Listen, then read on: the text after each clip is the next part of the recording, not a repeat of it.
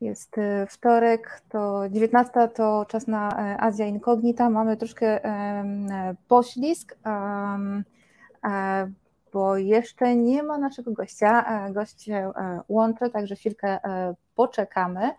Mm, tutaj patrzymy na Dzień dobry, dobry wieczór. Korea Północna ma chyba ma teraz problem z powodziami. Dobry wieczór, dzień dobry wszystkim. Będzie Tomek Piątek. Tego pytania kompletnie nie rozumiem, bo Tomek Piątek ma swój program w poniedziałek, chyba że co, y, chcesz ostatnie zmiany ramówki. Może coś się zmieniło, ale nie, od 19, y, od 19 do 21 póki co w, y, w obywatelskim jest Azja Inkognita i ja, czyli Blanka Dżugej. Czekamy na, e, na gościa. E, dzisiaj będziemy rozmawiać z, właśnie o Korei Północnej, ale troszkę inaczej niż, niż to zazwyczaj się rozmawia e, w polskich mediach, o ile w ogóle się w polskich mediach rozmawia o Korei Północnej. No chyba, że gdzieś wystrzeli rakietę albo robi jakiś inny mm, dziwny. Um, dziwne e, dla Zachodu e, posunięcia. E, jest w studio gość, z tego co, co widzę. Przepraszam, Tomek Piątek ma swój program w poniedziałek, teraz oboje rozumiemy pytanie. Ja nadal nie rozumiem, no ale przepraszam. Um, Chyba mamy już e, połączenie z gościem. Jest nim dr Nikola Lewi z Polskiej Akademii Nauk, z Instytutu Kultur Śródziemnomorskich i Orientalnych. Czy się widzimy i słyszymy, e, panie doktorze? Ja was słyszę, owszem. My pana też, ale niestety e, nie widzimy.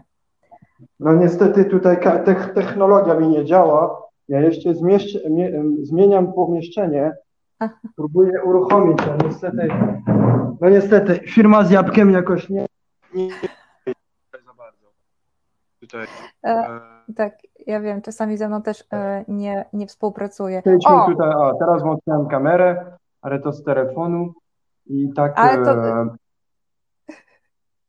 no niestety, tak to było. Najważniejsze, że się widzimy, jest, jest, jest super.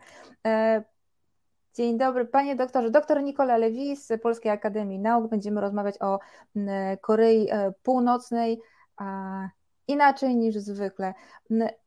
Panie doktorze,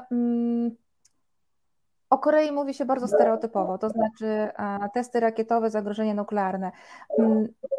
Czy my patrzymy na Koreę bardzo stereotypowo? Myślę, że to media przede wszystkim naciskają na to, co na tematy, które są czytane, może powiedziałbym raczej. A żyjemy niestety w dobie, kiedy powiedziałbym, może nie tylko stanie sensacji, ale sensacje i e, społeczeństwo na pewno bardziej jest zainteresowane tutaj, e, to jest zrozumiałe z drugiej, z innej, patrząc z innej perspektywy, e, bezpieczeństwem na przykład regionalnym, kwestiami e, obronnymi, e, szczególnie w, w dobie, powiedziałbym, wojnie na Ukrainie, mhm. ale i dlatego więc ominięte są niektóre tematy, które są powiązane z między innymi z kulturą, z życiem codziennym Korei Północnej oraz z innymi, e, ze sportem w tym państwie, muzyką. No i stąd taka, taka sytuacja ma, ma miejsce, tak jak Pani wspomniała, czyli skupienie na testy rakiet balistycznym o krótkim, średnim, dalekim zasięgu, testy bomby jądrowej, obozy koncentracyjne w Korei Północnej, działania mafijne rządu północno-koreańskiego lub na przykład um, wysyłanie, potencjalnie wysyłanie 100 tysięcy żołnierzy Armii Północno-Koreańskiej e, na front e, na Ukrainie. To w ostatnim czasie oświadczył przywódca Korei Północnej. Właśnie Tomasz Szyndralewicz pyta, czy pomysł z żołnierzami ma szansę realizacji. Rozumiem, że to właśnie o to chodzi. Więc ten pomysł, jeśli chodzi o żołnierzy, którzy mają być e, wysłani do Kore do, na front na Ukrainie, e, Pytanie, czy to ma szansę się zrealizować? No ja po pierwsze jestem zaskoczony propozycją samego przywódca Korei Północnej Kim Jong-un, który oświadczył w ostatnich dniach, że jest gotowy wysłać e, pewną liczbę żołnierzy, którzy mieliby wspierać armię e, rosyjską tym krwawym napadzie na, na Ukrainie. Na pewno ta, ta decyzja, e, która została podjęta, albo ta narracja przekazana przez przywódcę Korei Północnej, ma pewne cele. Cel numer jeden, który już został osiągnięty, sam fakt, że znowu mówimy o Korei Północnej. Tak? Znowu Korea Północna stała, jest na czele gazet, media różnych, to akurat zadawala tutaj przywództwo północno-koreańskie, ponieważ im częściej tutaj będziemy przypominać o reżimie północno-koreańskim, tym częściej oswajamy się e, z jego egzystencją mhm. i rozumiemy, że Korea Północna staje się nieodłączalnym elementem, powiedziałbym, światowej geopolityce. Więc ten pierwszy cel został osiągnięty tutaj. E, po drugie, e, ta decyzja ma mimo wszystko nikłe szanse realizacji w związku e, z wybuchem, z oficjalnym wybuchem pandemii COVID-19 w Korei Północnej. Trzeba wiedzieć, że Korea Północna zaledwie miesiąc temu przyznała się do tego, że COVID-19 jako choroba jest obecna na terenie Korei Północnej, ale przez te ostatnie dwa lata, gdzie rzekomo nie było przypadków e, tego wirusu w Korei Północnej, to to państwo było całkowicie zamknięte. To, co nazywam za zamknięte, oznacza, że nikt, nikt praktycznie nikt nie miał, e, był obecny zakaz wjazdu na terenie Korei Północnej, nie tylko dla obcokrajowców, ale i także dla obywateli Korei Północnej, którzy mieszkali poza terenu, e, którzy mieszkali w innych państwach, między innymi dyplomaci, członkowie rodziny Kimów, którzy również mieli zakaz wjazdu do Korei Północnej. Praktycznie, co, co nazywam praktycznie tutaj, żeby to było zrozumiałe dla naszych odbiorców tutaj, to fakt, że musieli czekać na przykład pół roku mhm w innym państwie, na przykład w Rosji, zanim mogli się przydostać do Korei Północnej. Więc jeśli przez dwa lata członkowie rodziny Kimów, elity, dyplomaci, biznesmeni z Korei Północnej mają zakaz wjazdu do Korei Północnej, ciężko mi jest sobie wyobrażać, że ci żołnierze będą mogli wyjechać z Korei Północnej oraz, że później po wojnie będą mogli wrócić do, do kraju.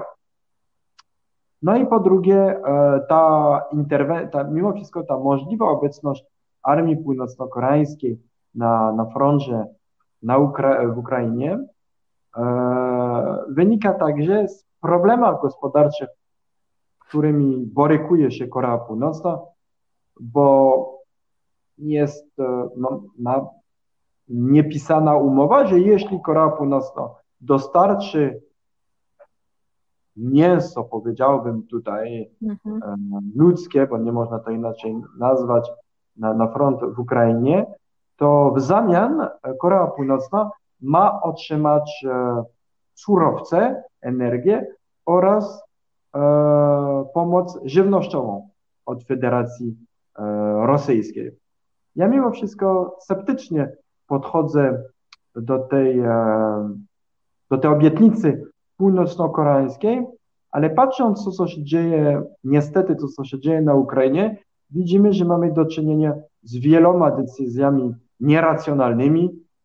E, ostatnią decyzją nieracjonalną, która, jeśli okazuje się, że jest prawdą, to fakt, że Rosjanie, e, a raczej armia rosyjska jest gotowa tutaj e, wysadzić centralę jądrową w Zaporożu, a odległość pomiędzy terenami, które już są pod okupacją, a nawet rzekłbym pod administracją rosyjską, myślę tutaj o Mariumpolu na przykład, mhm. to jest odległość zaledwie 300 kilometrów. Więc jaki byłby tutaj interes władz rosyjskich wysadzenie tej centrali, wiedząc, że okupują tereny znajdujące się zaledwie 300 kilometrów. Więc mamy do czynienia z różnymi decyzjami nieracjonalnymi. Przywództwo północno-koreańskie czasami e, w małym stopniu mimo wszystko, ale czasami także e, podejmuje decyzje nieracjonalne, więc możemy wziąć pod uwagę, że taki scenariusz, czyli wysyłanie armii Rosy, e, północno-koreańskiej na froncie czy naszej przybliskiej Ukrainy jest możliwe, ale wydaje mi się mimo wszystko mało prawdopodobne. Są też inne aspekty techniczne, wojskowe, ale tutaj no, temat naszej dzisiejszej audycji jest, jest bardziej łagodny niż kwestie tak. geopolityczne. Tak, mamy właśnie mówić o, e, o kulturze. E, Korea Północna ma e, opinię kraju totalnie zamkniętego. Czy i, I teraz chciałabym zapytać, jak wygląda właśnie w ogóle kultura popularna w Korei Północnej i czy jakieś elementy kultur, na przykład popkultury, na przykład y, z Korei Południowej czy z Japonii, do tego kraju docierają? Jak się i czym się bawią Koreańczycy z Korei Północnej? Pani tutaj e, e, omawia wiele wątków. E, ciężko mi będzie tutaj w jednej odpowiedzi podać wszelkie, od, e, przekazać wszelkie odpowiedzi na te wszystkie wątki, które Pani po, e, poruszała, więc ja zacznę od tego i proponuję tutaj, żeby może punkt po punkcie wrócić do, tej, Dobrze.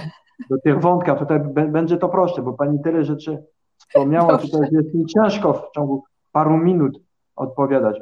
Ja zacznę od pierwszego punktu, a mianowicie zdanie, które mi zostało w pamięci tutaj, e, tych słów, które pani wymieniła, to czy Korea Północna jest zamkniętym państwem? No właśnie. I owszem, kiedy patrzymy na przebieg pandemii ostatnie dwa lata, to jak najbardziej możemy twierdzić, że Korea Północna jest zamkniętym państwem, ponieważ zwyczajnie granice stały się zamknięte, i najlepszym dowodem na to zamknięcie to liczba uchodźców, którzy uciekli z Korei Północnej w trakcie tej pandemii.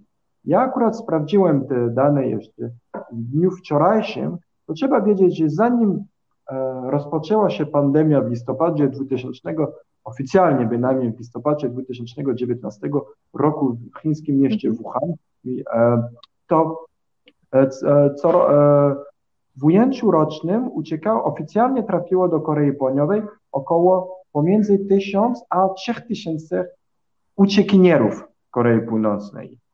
A od 2020 roku a organizacje rządowe południowo-koreańskie bardzo e, dokładnie prowadzą analizy, to trzeba wiedzieć, że jeśli się nie mylę, w ubiegłym roku, czyli w 2020 roku uciekło z Korei Północnej około 60 osób. 63, jeśli mamy mhm. być tutaj dokładnie.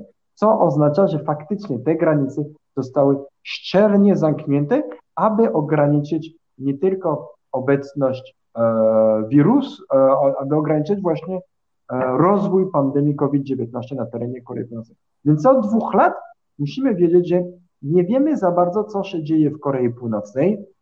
I to także już nawet nie wiemy od samych dyplomatów, obcokrajowców, którzy tam mieszkali, ponieważ w dużym stopniu, i tutaj mówię o 80% e, tej społeczności zagranicznej mieszkającej w Korei Północnej, to została zwyczajnie wydalona w Korei mhm. Północnej. Dotyczy to także dyplomaci polskiej misji, e, polskiej ambasady w Korei Północnej. Wszyscy dyplomaci zostali od, wszyscy polscy dyplomaci między innymi zostali oddaleni e, Korei Północnej i niektórzy z nich e, wykonują obowiązki ze stolicy Chin, Pekin. Więc Korea Północna od dwóch lat jest zamkniętym państwem. Nie wiemy do końca, jak wyglądają, e, nie mamy za wiele informacji o tym życiu kulturalnym, o którym Pani wspomniała. Ale jeśli wrócimy tutaj do poprzedniej epoki, również moglibyśmy wykonać pewną, e, powiedziałbym, określić pewne ramy czasowe dotyczące samej historii Korei Północnej, bo w niektórych okresach była bardziej otwarta, nie jest, stała się bardziej zamknięta, ale myślę, że tutaj podam parę przykładów, które e, niestety nie potwierdzają tezę, że Korea Północna jest zamkniętym państwem. To między, między innymi fakt, że corocznie, e, aż do oczywiście 2019 roku i to od początku lat 90. Odbywa, odbywa się dwa razy do roku Międzynarodowy Festiwal Kinowy w Pjongjangu, gdzie nieraz zwyciężyły e, polskie filmy. W bibliotekach Korei Północnej znajdują się także e, filmy zagraniczne, które mogą być wypożyczone. To są, oczywiście to są przede wszystkim filmy e, azjatyckie, hinduskie, ale i także, uwaga, również filmy pochodzące z krajów z byłego bloku radzieckiego.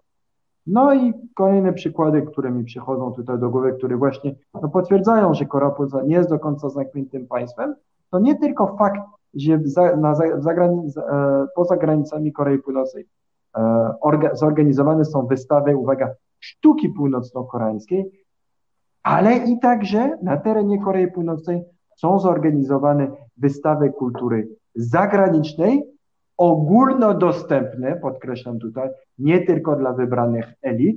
Tutaj w moich materiałach znalazłem na przykład, że e, takie wystawy na przykład dotyczące e, kultury polskiej odbyły się w 2016 i 2017 roku, e, między innymi w Pjongjangu oraz w Łądzanie, który jest drugim miastem, trzecim miastem pod kątem liczebności, e, liczby mieszkańców Korei Północnej.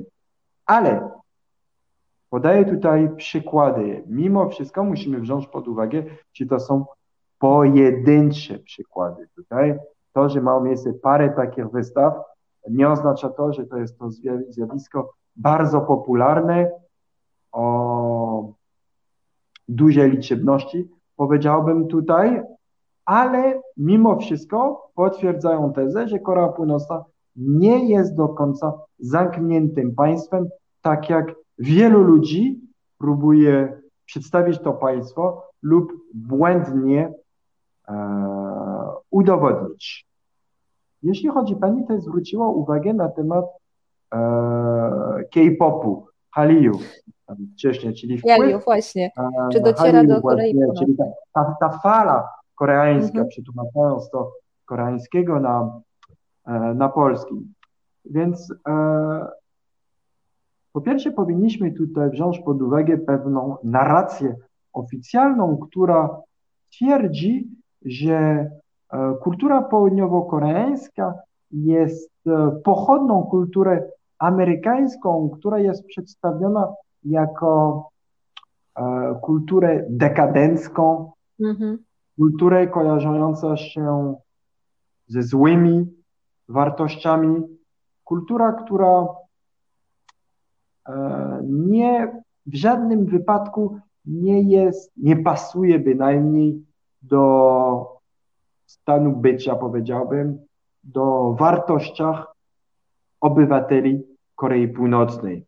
Więc teoretycznie według prawa północno-koreańskie jest to zapisane w konstytucji tego państwa, to jakikolwiek dostęp do, do kultury południowo-koreańskiej jest surowo zabroniony.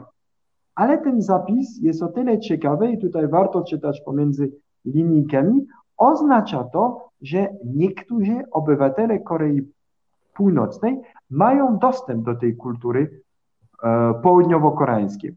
Dotyczy to, i tutaj także oczywiście w skrócie to wszystko przedstawiam, ale próbuję tak odpowiadać bynajmniej konkretnie, a mianowicie szczególnie to są obywatele, którzy mieszkają na granicy Korei Północnej między innymi z Chinami oraz z Koreą Południową tutaj.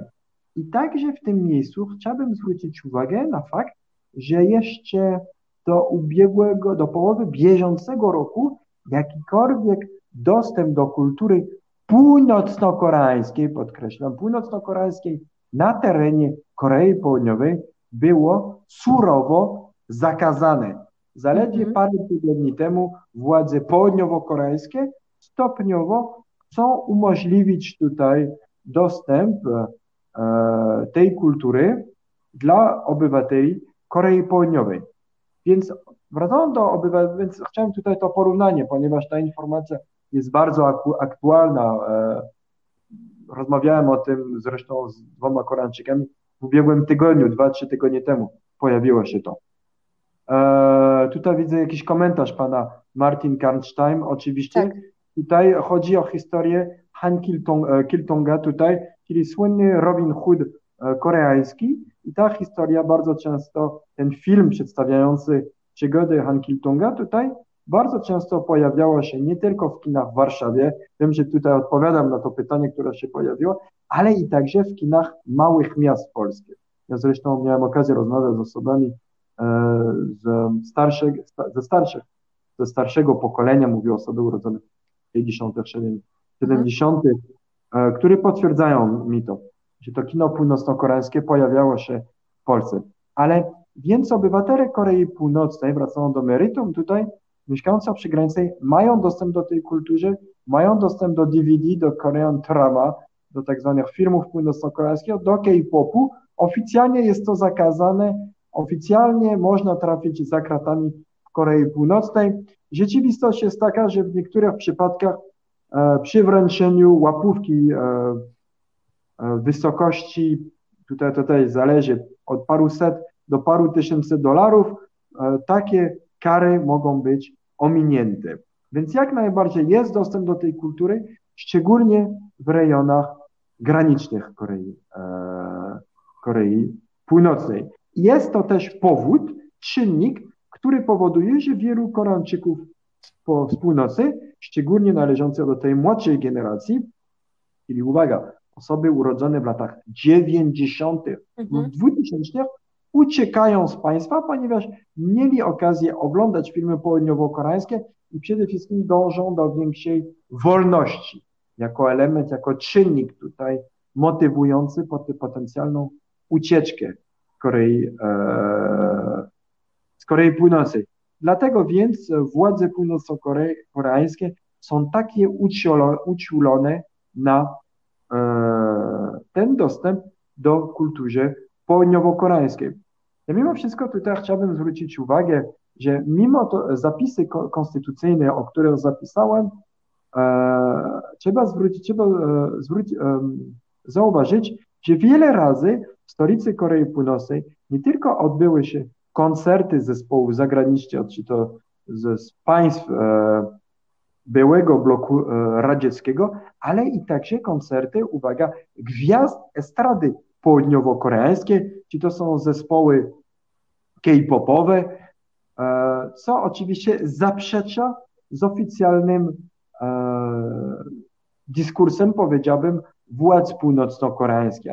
Dlatego tutaj bardzo trzeba e, skupić swoją uwagę na fakty niż na teorię, że tak powiem, polityczną, niż na teksty konstytucyjne władz północno-koreańskich. Za to te koncerty, o których wspomniałem wcześniej, to są koncerty, które przede wszystkim były, e, gdzie dostęp do nich był ograniczony dla pewnej e, klasy społeczeństwa północno-koreańskie. Oczywiście mówię tutaj o wysoko postawieni urzędnicy, mhm. e, dyplomaci, osoby powiązane z niektórymi departamentami e, głównej partii politycznej Korei Północnej, a mianowicie Partia Pracy Korei. A jeżeli a, mówimy o tym, że kultura koreo, południowo-koreańska to jest taką ta um, wynaturzona, ta dekadencka, to co e, władze Korei Północnej proponują w zamian jako alternatywę dla e, swoich obywateli? Czy to jest um, coś w stylu tego, co niedawno oglądaliśmy na święcie e, Korei Północnej, czyli takie właśnie patriotyczne, kochające ojczyznę, przaśne, czy jednak jest tam trochę rozrywki? Tak, proszę pani, pa, pani redaktor, pani ma całkowicie rację. Jest odpowiedź tutaj władz północno-koreańskich, które oferują tutaj pewien, powiedziałbym, zestaw na przykład z dziedziny muzycznej tutaj, mhm. zestaw zespołów muzycznych, które mają być stać się odpowiedzią na ten K-pop południowo-koreański i nie tylko odpowiedzią na potrzeby rozrywkowe rynku wewnętrznego, ale i także rynkach zagranicznych. Więc -hmm. te zespoły, które mają, że tak powiem, podobne bity do niektórych e, zespołów południowo-koreańskich, nie tylko koncertują, oczywiście mówię o tej epoce, zanim pojawiła się pandemia COVID-19 tutaj. Bo od dwóch lat my nie wiemy do końca, co się dzieje w tym państwie. Oczywiście. Więc do 2019 roku te zespoły, takie jak na przykład e, orkiestra Wangjiezan, orkiestra Moranbang bynajmniej, orkiestra Pochonbo, także no te zespoły koncertują po całej Korei Północnej, ale i także koncertują poza granicami tutaj e, państwa, mimo wszystko, a w szczególności na terenie Chin i hmm. Azji Południowo-Zachodniej tutaj. Niektóre zespoły, zanim Japonia wprowadziła sankcje bilateralne przeciwko Korei Północnej, to niektóre zespoły także koncertowały na terenie Japonii, gdzie także mieszka e, niemała tutaj mniejszość e, koreańska pochodzenia północno-koreańskiego. Chyba bardzo to, to podkreślam.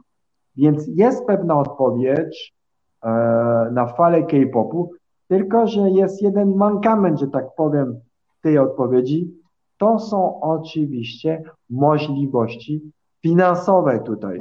No tak. Strategia e, rządowa Korei Południowej zakłada, że w ramach polityki swojej soft power e, policy zakłada, że muzyka jest instrumentem tutaj rozpowszechnienie, że tak powiem, kultury północno-koreańskiej, władz, e, kultury południowo-koreańskiej, przepraszam, niestety, niestety albo raczej w przypadku Korei Północnej tutaj no, możliwości e, finansowe są o wiele mniejsze, ale widać niektóre próby tutaj zorganizowania koncertów zagranicznych tych zespołów, wystaw, także sztuki, może będziemy mieli okazję do tego wrócić dzisiaj, e, sztuki oczywiście północno-koreańskiej lub promowanie, to jeszcze nie ma miejsca do końca, literatury północno-koreańskiej na rynkach zagranicznych.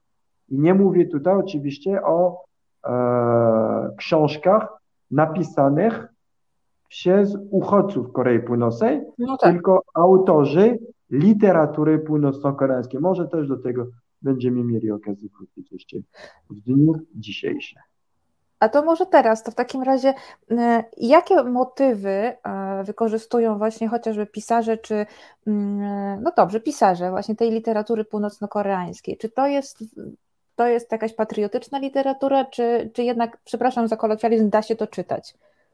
Tak, więc mamy tutaj, jeśli mówimy o jak najbardziej współczesną mhm, literaturę tak. północno-koreańskiej, to jeśli możemy podać nazwiska autorów tutaj, mamy między innymi Peknam, Peknam Ryong, który napisał książkę tłumaczone na, na polski tytuł, czyli to Przyjaciele, która mhm. jest e, książką opisująca, opisująca tutaj realie życia E, w Korei Północnej, gdzie pojawiają się motywy życia codziennego w tym państwie, powiązane także z motywami politycznymi, z trudnościami w życiu e, codziennym. Inną tutaj zazwyczaj autorzy północno-koreańscy piszą także nowele przede wszystkim. Ja tutaj mam przed sobą niektóre te książki. Ja przyznam się szczerze, że przeczytałem je 2-3 lata temu, dlatego moja pamięć nie jest idealna co do zawartości tych nowel, ale patrząc tutaj na spis treści, książki zostały wydane w języku francuskim.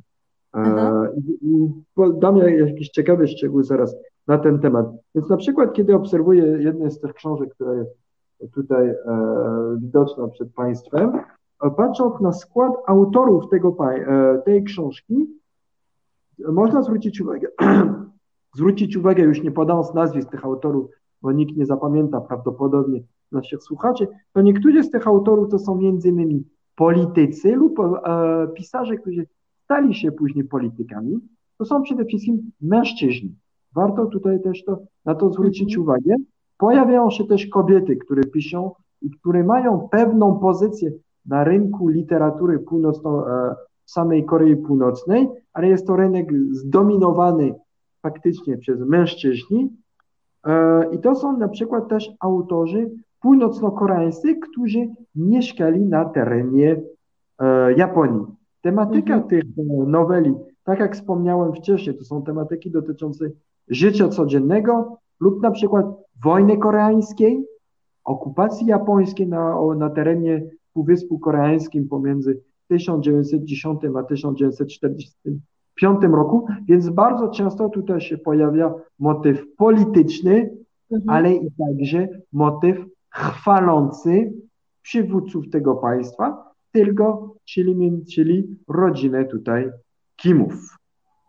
Warto też zwrócić uwagę, że ta literatura pojawia się zazwyczaj w, e, w innych państwach. Tutaj przede wszystkim e, myślę o, o Francji, ponieważ jest to państwo, którym się wychowałem, w którym żyłem e, dłuższą część mojego życia, to obserwując, kto wydaje te książki, zwracam uwagę, że tłumacz tych książek, te książki jest to osoba, która jest powiązana z Koreą, Koreą Północną, że, że studiowała w tym państwie, że ma pewną sympatię wobec tego państwa. Mhm. I obserwując także wydań tych książek w innych, e, w innych państwach europejskich, to w Niemczech lub Holandii, zazwyczaj także pojawia się tutaj osoba, która jest bliżej lub dalej powiązana Koreą Północną.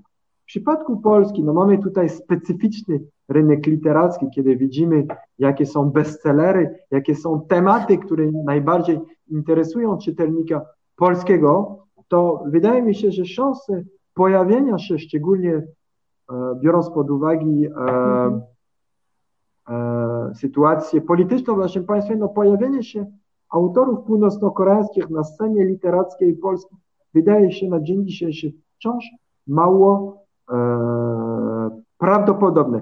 Za to z innej perspektywy literatura południowo-koreańska przetłumaczona na język polski jest bardzo e, obfita. Mimo wszystko w tym, e, jeśli chodzi o tym zagadnieniu, zwracam uwagę, że kiedy Polska była jeszcze krajem należącym do bloku radzieckiego, to można znaleźć około od 10 do 20 książek napisanych przez autorów północno-koreańskich, które zostały przetłumaczone na język polski i które pojawiały się w księgarniach e, PRL-owskich. A kino? Co oglądają Koreańczycy z tego głównego nurtu, który, na który zezwala władza? E, jeżeli, jeżeli nie uda im się przemycić e, seriali z południowej Korei. No, znajdujemy się tutaj e, także w ciekawej sytuacji, ponieważ dost, e, filmy pojawiające się w Korei Północnej są filmami, które bardzo często miały konotację polityczną, gdyż rola, misja powiedziałbym kina północno-koreańskiego miało, było uwiarygodnienie tutaj władzy politycznej, władzy e, sprawa, spra, e, mhm pra, e, wykonanej, może to nie jest to właściwy e, czasownik tutaj, wykonanej przez rodzinę tutaj Kimów. I warto mhm. też zwrócić uwagę, że w dużym stopniu ten cały przemysł kinematograficzny w Korei Północnej rozwinął się e, pod auspicjami samej rodziny Kimów, a szczególnie Kim Jong-il, czyli ojciec aktualnego przywódca Korei Północnej. Tutaj także kino północno-koreańskie miało być bronią ideologiczną, która miała służyć ku chwaleniu Korei Północnej, ale ze względu na niskich możliwościach e, finansowych mhm. E, w przemyśle kinematograficznym, to władze północno-koreańskie, mając także słabych reżyserów, zostały zmuszone do porwań artystów, reżyserów, aktorów, między innymi z Korei Południowej. I ci aktorzy, reżyserowie nakręcili liczne filmy, między innymi, między innymi słynną Godzilla, e, odpowiednik Godzilli tutaj w wersji północno-koreańskiej, gdzie przede wszystkim były, miały być krytykowane właśnie władze amerykańskie.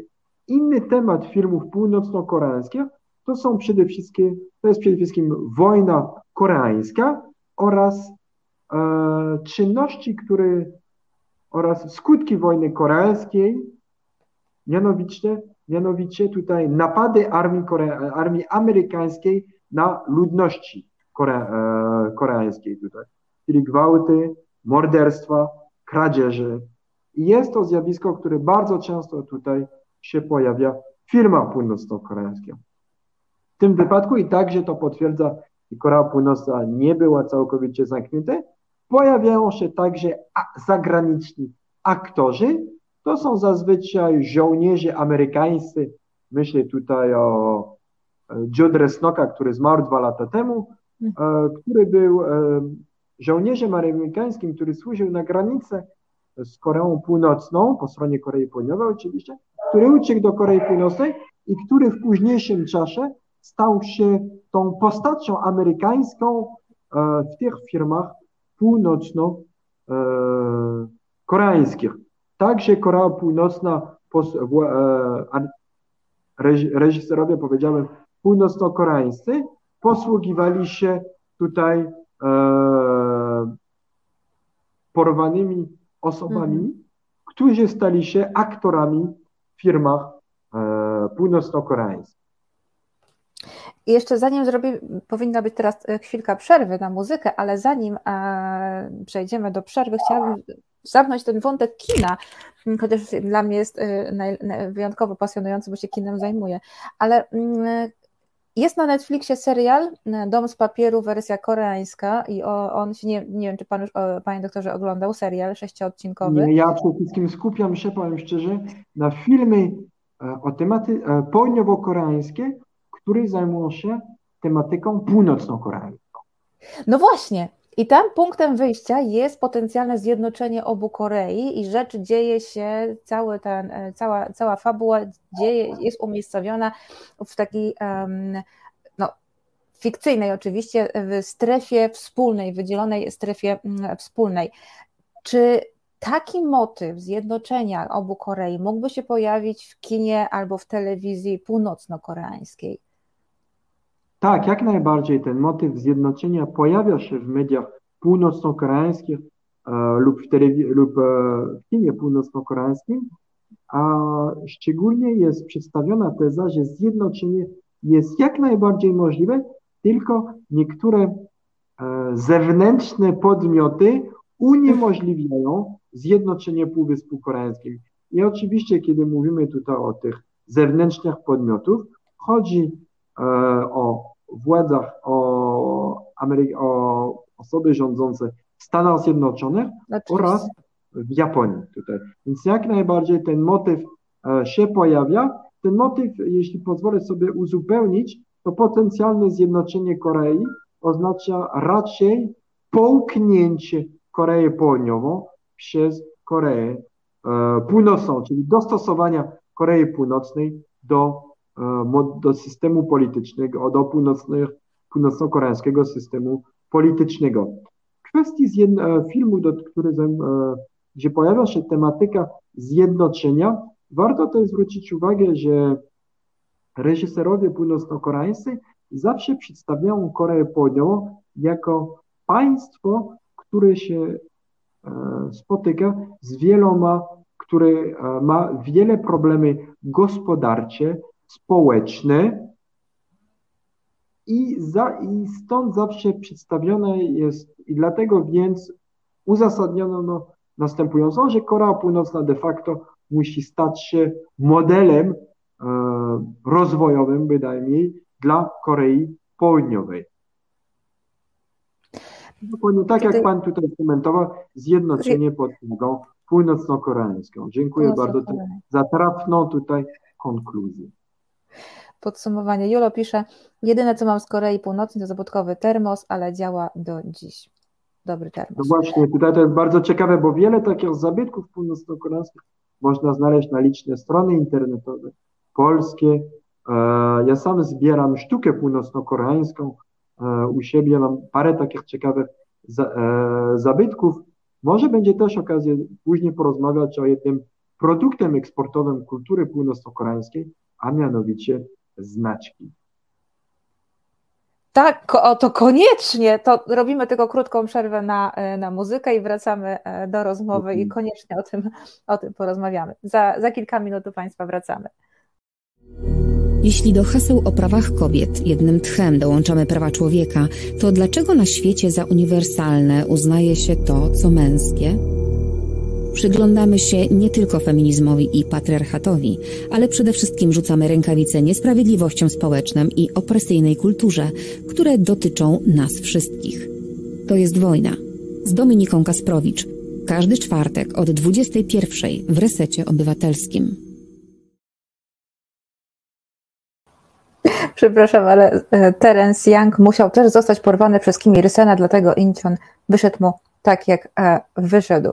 E, to komentarz e, naszego widza. A my teraz wracamy do rozmowy. Moim gościem jest dr Nikola Lewis z Polskiej Akademii Nauk z Instytutu Kultur Śródziemnomorskich i Orientalnych. Panie doktorze, nie tylko we mnie kwestia znaczków wzbudziła entuzjazm. Tutaj Julo też pisze, znaczki pocztowe zawsze. To proszę wyjaśnić, o co chodzi. Więc musimy, i to jest bardzo ciekawe, ponieważ Korea Północna która borykuje się z wieloma problemami gospodar gospodarczymi od wielu lat, e, poszukuje produkty eksportowe. Jeden z tych produktów eksportowych stały się znaczki północno-koreańskie. I, I Korea Północna została, e, władze północno-koreańskie oczywiście za pośrednictwem Ministerstwa Poczty i Telekomunikacji zaczęła wydać liczne znaczki o tematyce, która w ogóle nie była znana dla zwykłego obywatela Korei Północnej. Bo trzeba zwrócić uwagę tutaj, że obywatele tego państwa mają praktycznie zakaz wysyłania tutaj e, listów za granicę, mm albo te listy są sprawdzone przez e, właściwe urzędy kontrolujące, powiedziałbym, w Korei Północnej.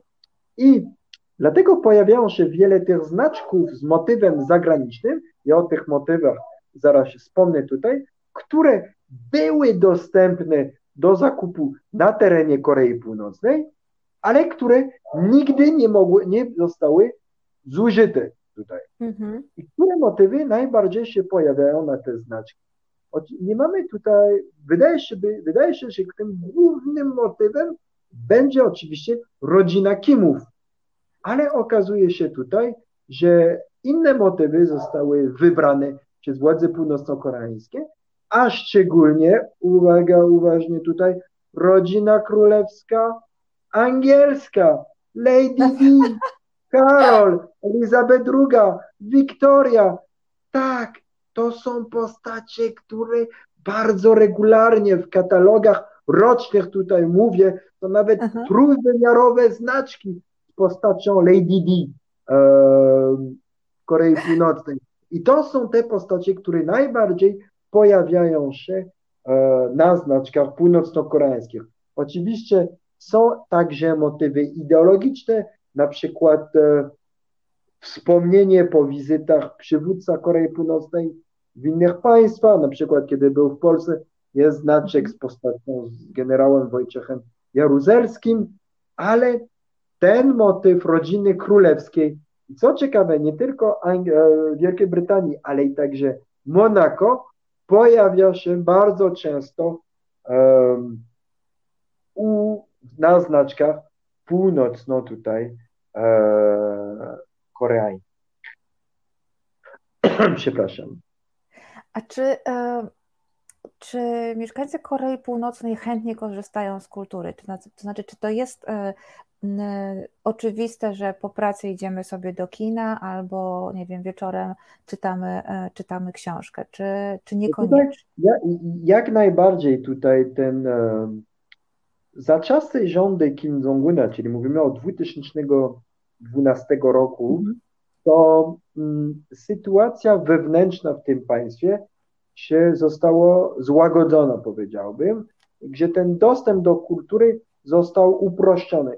Został także uproszczony, ponieważ sytuacja gospodarcza Korei Północnej poprawiła się, e, napływ mediów zagranicznych, nawet e, kultury zagranicznej zwiększył się w ostatnich latach i stało się bardziej naturalnie, aby móc korzystać, móc korzystać na przykład z kultury zagranicznej.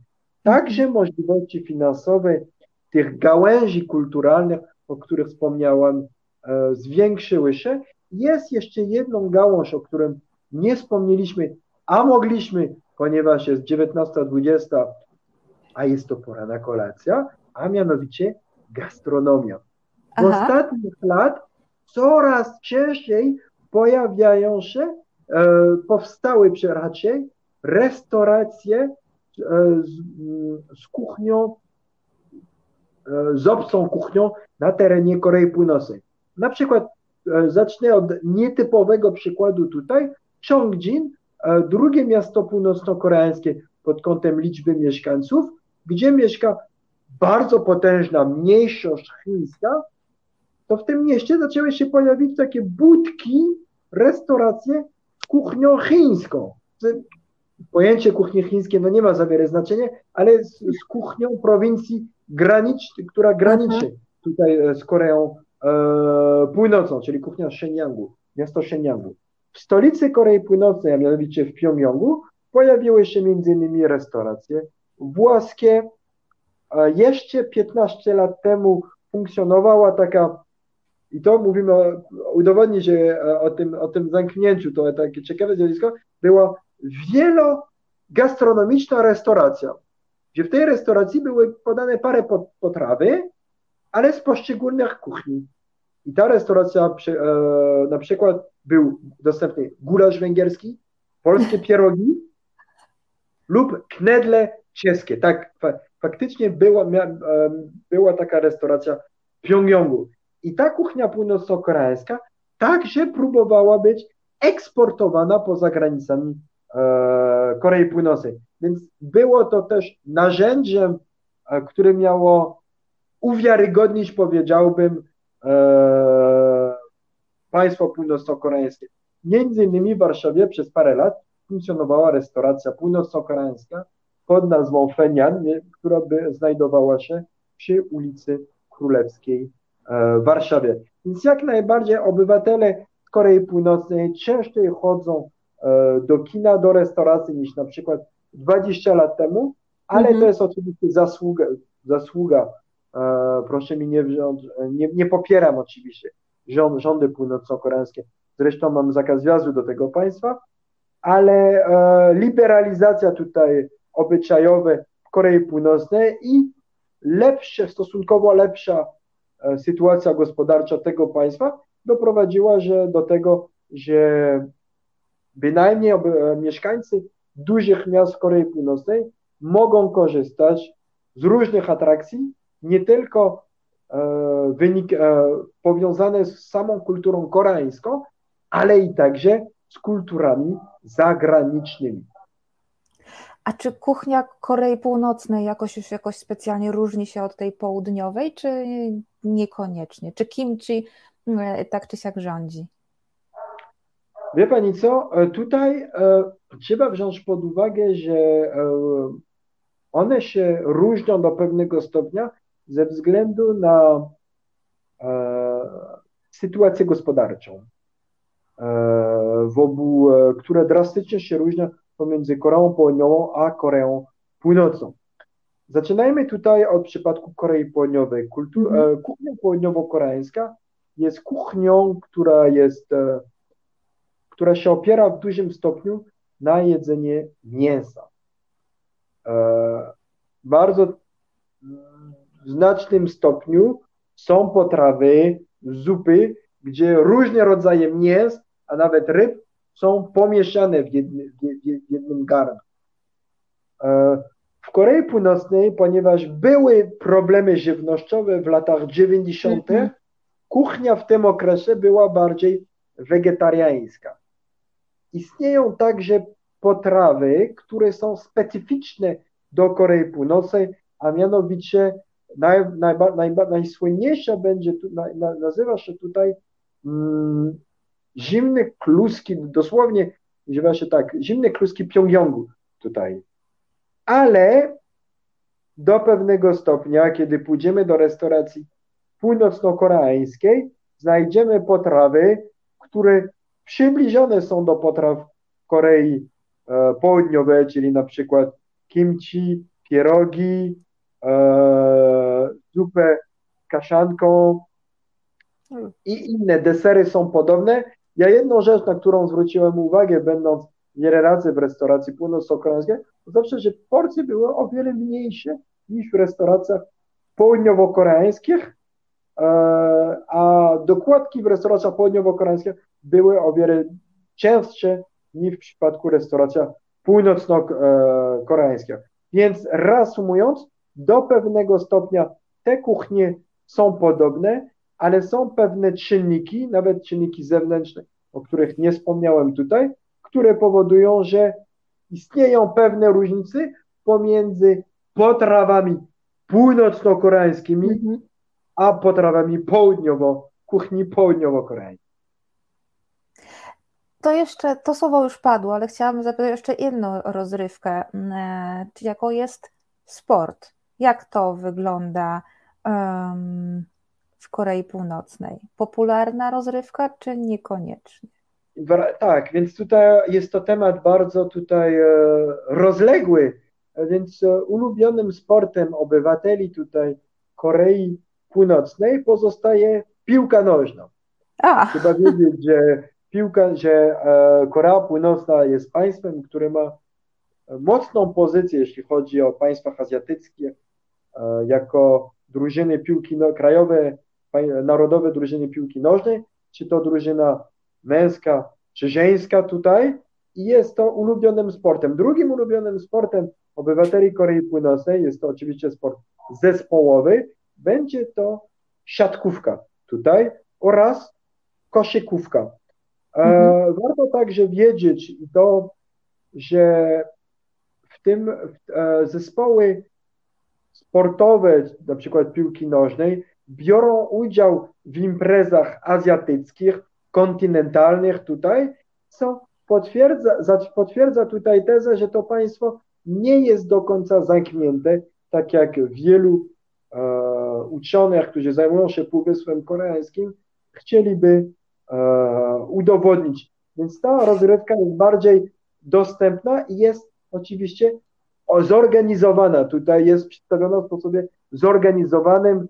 Są ligi piłkarskie, które odbywają się corocznie i że nie można mówić, że e, mamy do czynienia z pewną anomią sportową w Korei Północnej. Sportowcy Korei Północnej są także używani jako narzędzie polityczne dla mhm. władz e, północno-koreańskich. To znaczy? No, że e, na przykład e, sukcesy e, przede wszystkim w takich sportach jak podniesienie ciężarów, czy to przez kobiety, czy to przez mężczyźni, to postacie, które wygrywają takie imprezy, między innymi tutaj myślę o Mistrzostwach Świata, które się odbyły w 2007 roku i tutaj, przepraszam, ale nie przypomina mi się imię i nazwiska tych atletów, ale te postacie między innymi później pojawiają się na nasze znaczki, o których e, wspomniałem tutaj e, wcześniej. No, dostają, ci sportowcy dostają nagrody w postaci e, mieszkań, w postaci mhm. e, infrastruktury po, e, sportowej samej stolicy e, tego kraju.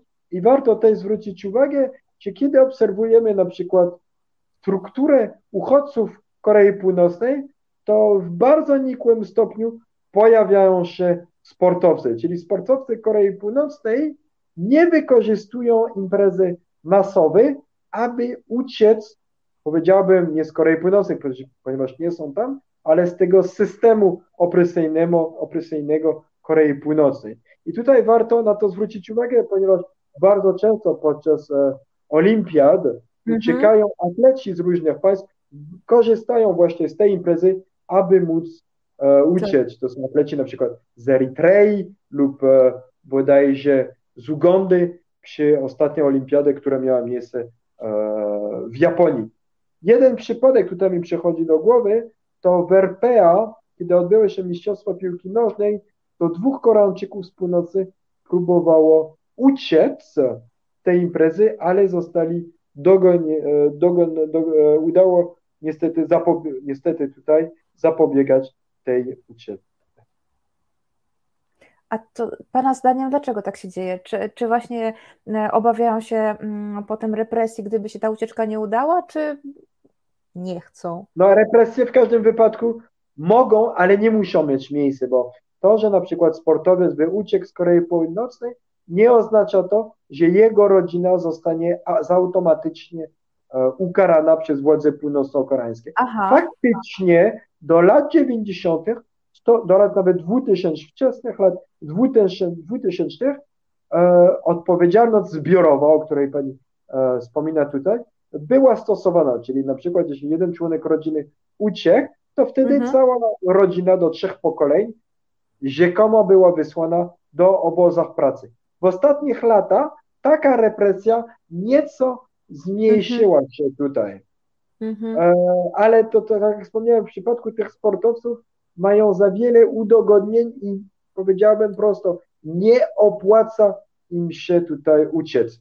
Ja przypominam, to jest tylko anegdota, ale bardzo aktualna, ponieważ jutro jestem umówiony e, z dyplomatą północno-koreańskim, który uciekł mhm. i e, podczas naszych rozmów bardzo często mi wspomina, mówi do mnie, panie Nikolasze, no uciekłem z tego kraju, byłem dyplomatą, służyłem za granicą, ale proszę mi wierzyć, że mieszkając e, w innym państwie, już nie będę wspominać w którym państwie, to stałem się zwykłym obywatelem, który owszem jest wolnym obywatelem, ale mój, moje bogactwo, mój status społeczny całkowicie tutaj e, zmalał. Więc ta mhm. ucieczka tych sportowców zwyczajnie nie opłaca się tutaj dla nich, ponieważ mają za wysoki status społeczny Korei, e, Korei Północnej. Ja bardzo ogólniam tutaj, bo jeśli byłby tutaj jakiś e, e, ktoś może, może mi zwrócić uwagę, że w 1966 roku Korea Północna, która wygrała wtedy mecz z Wielką Brytanią, trafiła do półfinału tutaj Mistrzostwa Świata, przegrała ten mecz, a drużyna narodowa, która wróciła do Korei Północnej, to częściowo, mimo sukces, mimo że trafili do półfinału, zostali wysłani do obozach koncentracyjnych mm Korei Północnej, ale wyszli z tego po paru lat i film na ten temat został nawet nakręcony parę lat temu przez organizację turystyczną, e, która organizuje wyjazdy, wypady do Korei. No i jakby mi pan, panie doktorze, czytał w myślach, bo chciałam jeszcze, czas nam się już niestety kończy, chciałam się zapytać o właśnie o, o turystykę. Jak to wygląda z turystyką w Korei Północnej? Znaczy, oczywiście teraz jest COVID, więc, więc, więc nie możemy o tym mówić, ale przed, e, przed pandemią. No w porównaniu do Polski trzeba wiedzieć, że e, mamy około tysiąc razy mniej turystów zagranicznych w Korei mm. Północnej niż turyści, którzy trafiają do Polski. Trzeba wiedzieć, że do Korei Północnej ten ruch turystyczny jest mocno kontrolowany, e, ograniczony, e, ograniczony nie tylko z przyczyn politycznych, ale i także e, ekonomicznych, logistycznych, ponieważ tygodniowo do pandemii e, leciały tygodniowo pięć samolotów z zagranicy. Więc można łatwo wywnioskować, że tygodniowo mogło się pojawić około 300 obywateli z zagranicy, co bardzo oczywiście ogranicza możliwości rozwoju turystyki, czarnej dark tourism, jak się mówi po angielsku, czarnej, czarnej turystyki na terenie e, Korei Północnej. 90% turystów, którzy odwiedzają tego państwa, są obywatelami chińskimi, którzy mają ułatwiony dostęp do, dojazd, dostęp do Korei Północnej ze względu na bezwizowy ruch pomiędzy tymi państwami, oraz wspólną granicą z Koreą Północną. Warto tutaj zwrócić uwagę, że de facto ten ruch turystyczny był o wiele większy do momentu, kiedy Korea Północna była zaprzyjaźniona z państwami bloku radzieckiego. Wtedy bardzo regularnie odbyły się wycieczki e, z, z państw e, należących do Układu Warszawskiego, czyli turyści z Polski, z Czech i z innych z Czechosłowacji, przepraszam, i z innych państw, którzy mogli swobodnie o, o, zwiedzać teren Korei Północnej. No, w dobie pandemii to o tym wolę nie wspominać. Nie ma wyjazdów turystycznych zorganizowanych do Korei Północnej. Ruch został całkowicie wstrzymany od stycznia 2020 roku. No jest oczywiście, to oczywiście strata finansowa dla władz północno-koreańskich, ale i w szczególności dla tych biur turystycznych, a przede wszystkim chińskie biura turystyczne. Tutaj. Ale co o turyści oglądali e, w Korei Północnej? Co było takim must, e, Boże, have, można powiedzieć? Może tutaj zadam tutaj podchwytliwe pytanie. Czy pani mi wspomina o północno-koreańskich turystów? Y, no, tych, którzy przybywają do Korei Północnej. No, ale może, to jest może też być zaskakujące, że są turyści północno-koreańscy, którzy zwiedzają inne państwa. Tak, są tacy A to właśnie to tutaj. też chciałam, też chciałam zapytać. A właśnie chciałem, czekałem na tą reakcję pani, bo oczywiście rozumiem pytanie pani nawet niekomfortowo, czy, e, byłem zadając, odpowiadając pytaniem na pytanie, ale wracając najpierw do pytania pani, to trasa turystyczna zazwyczaj opiera się na zwiedzanie miejsc powiązanych z kultem rodziny Kimów, czyli miejsce narodzin samego e, Kim Il-sena, e, z miejscem narodzin samego Kim Jong-ila, z miejscami, które, e, z sukcesami gospodarczymi Korei Północnej, na przykład baraż w miejscowości e, Nampo w Korei Północnej, ale ta trasa jest bardzo e, okrojona dla turystów e, zachodnich, powiedziałbym. Dla turystów chińskich te trasy są bardziej, są po pierwsze dłuższe mhm. i są dokładniejsze i turyści chińscy mają dostęp do atrakcji, które są niedostępne dla turystów e, zachodnich. Warto też zwrócić uwagę, że podczas takich wyjazdów są także przedstawione miejsca religijne, które mają i tutaj cel, cel jest następujący, udowodnić, że swoboda, że wolność religijna jest, istnieje na terenie e, Korei tutaj północnej. Więc w programie tych wycieczek jest bardzo tutaj podobny. No to w takim razie ci turyści z Korei Północnej, bo to na pewno wszystkich interesuje. No to jest bardzo ciekawy wątek, o którym rzadko e, się pisze tutaj, e, a mianowicie turyści z Korei Północnej przede wszystkim odwiedzają północne Chiny, a mianowicie tereny, chińskie tereny, które graniczą e, z Koreą Północną. To są takie wycieczki jednodniowe, siedmiodniowe, ale pojawiają się oczywiście, zanim pojawiła się pandemia, tutaj COVID-19, pojawiają się grupy turystów Korei Północnej, które odwiedzają przede wszystkim takie miasta jak Shenyang, mhm. Yan, prowincja Yanbian albo między innymi Pekin. Mhm. I w tym wypadku, bo miałem okazję poznać taką grupę, no to są także, to są, ponieważ tutaj znowu jest teoria i rzeczywistość, te grupy są w miarę swobodne. W tych miastach, odwiedzają między innymi zakazanym, e, zaka, e, zakazana część miasta Pekinu, Wielki Mur, e, świątynię w Shenyang między innymi stadion imienia Kim w Shenyang, Muzeum Historii Wojny Koreańskiej, także w tym mieście e, chińskim, więc są to zazwyczaj e, obiekty, które są dostępne dla jakiegokolwiek turysta, który odwiedza Chiny. Także interakcje z tymi turystami północno-koreańskimi są także bardzo możliwe ale mówimy tutaj o małym ruchu turystycznym, mhm.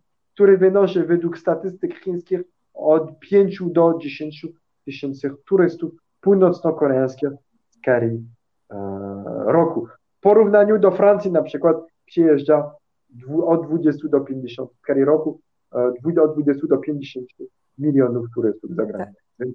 Mamy naprawdę do czynienia tutaj z bardzo małą liczbą turystów, ale z zjawiskiem, który wbrew pozorom istnieje.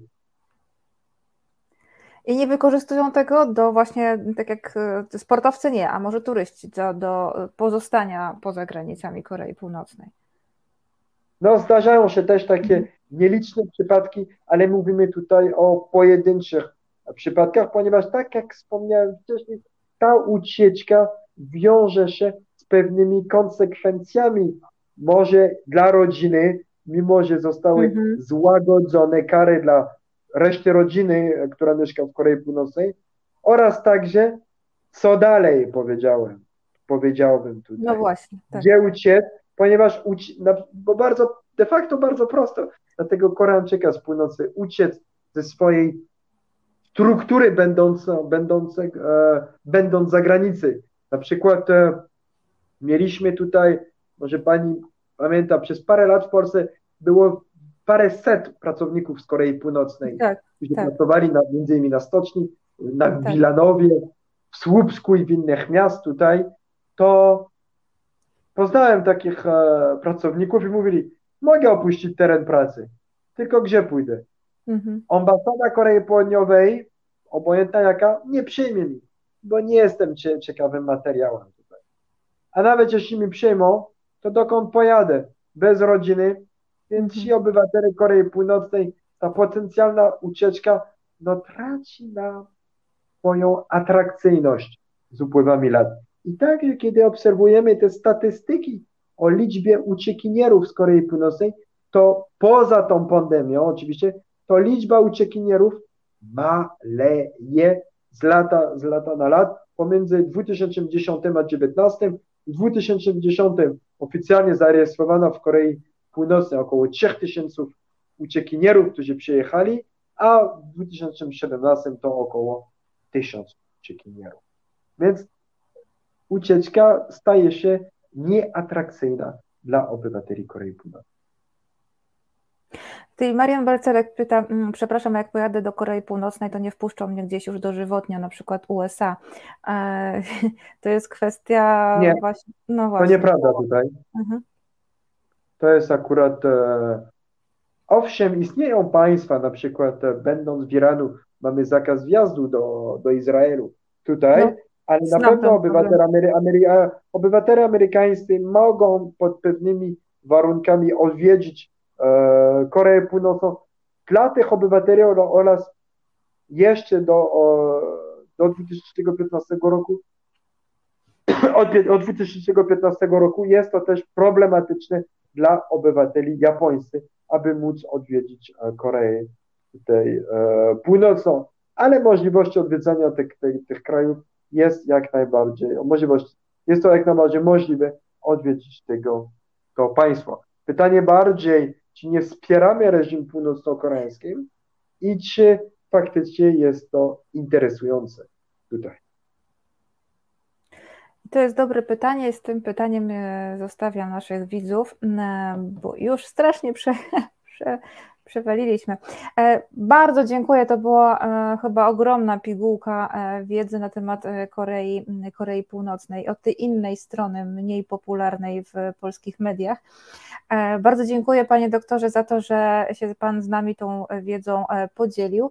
Mm, oczywiście, jak zawsze, serdecznie zapraszam, e, żeby jeszcze kiedyś e, wpadł Pan e, do nas, bo temat nie został wyczerpany.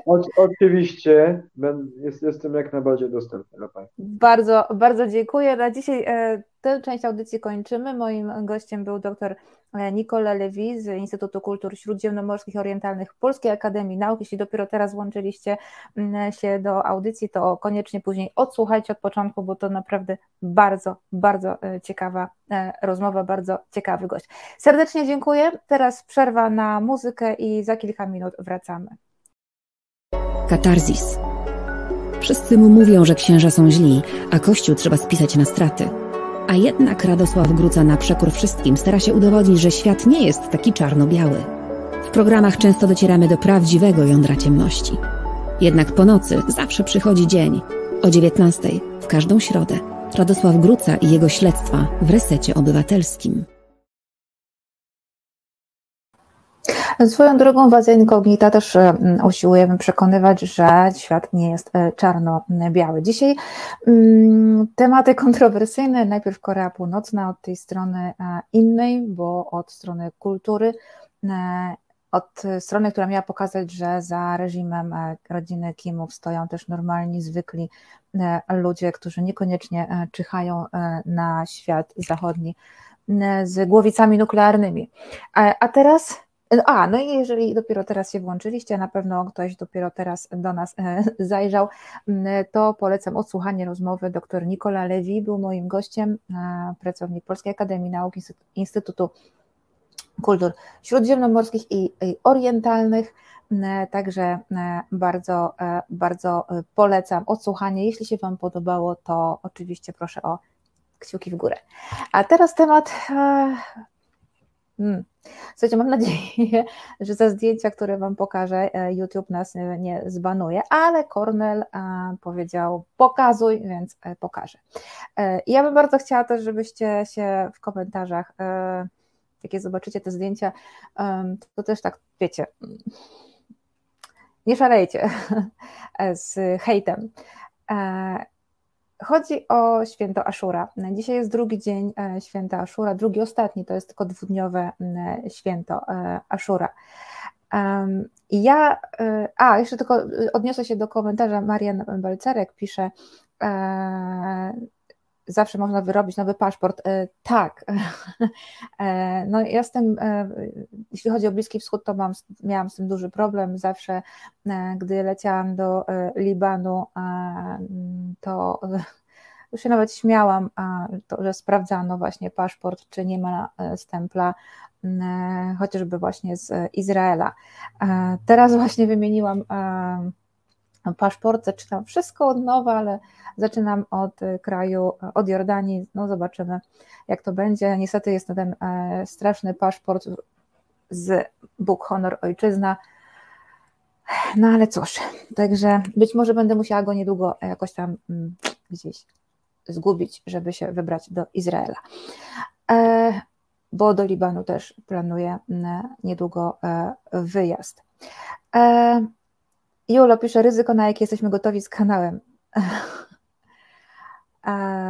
No dobra, no to do ryzyka przechodzi, przechodzimy. Ashura.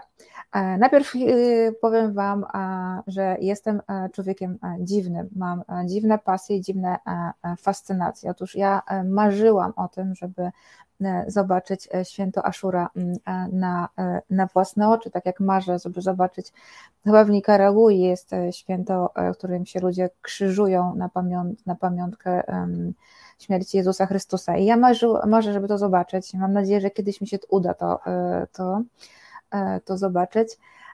I tak samo marzyłam o tym, żeby zobaczyć na własne oczy święta, święta Ashura. No, e, w Iraku, gdzie jest hucznie obchodzone to święto, było wówczas bardzo dosyć ciężko i ryzykownie.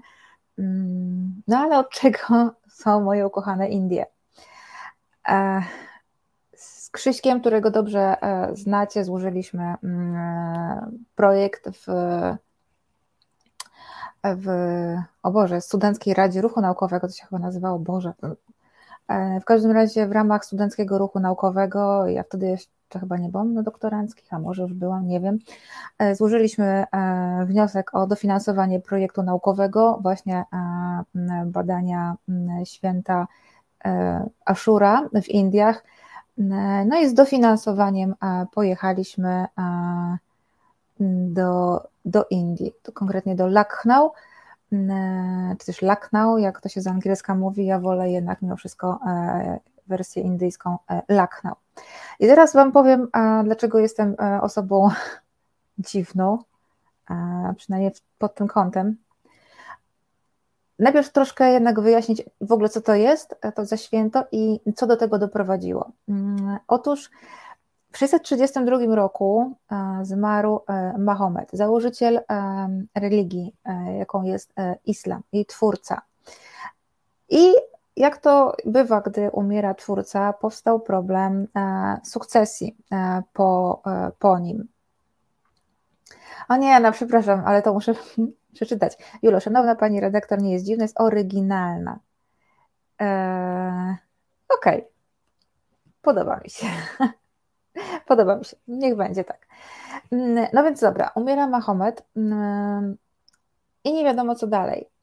Kto obejmie e, władzę? Były różne stronnictwa. E, jedno stronnictwo mówiło, że tę władzę powinien przejąć po Mahomecie zięć, zięć Mahometa, Ali, e, zięć e, mąż ukochanej, e,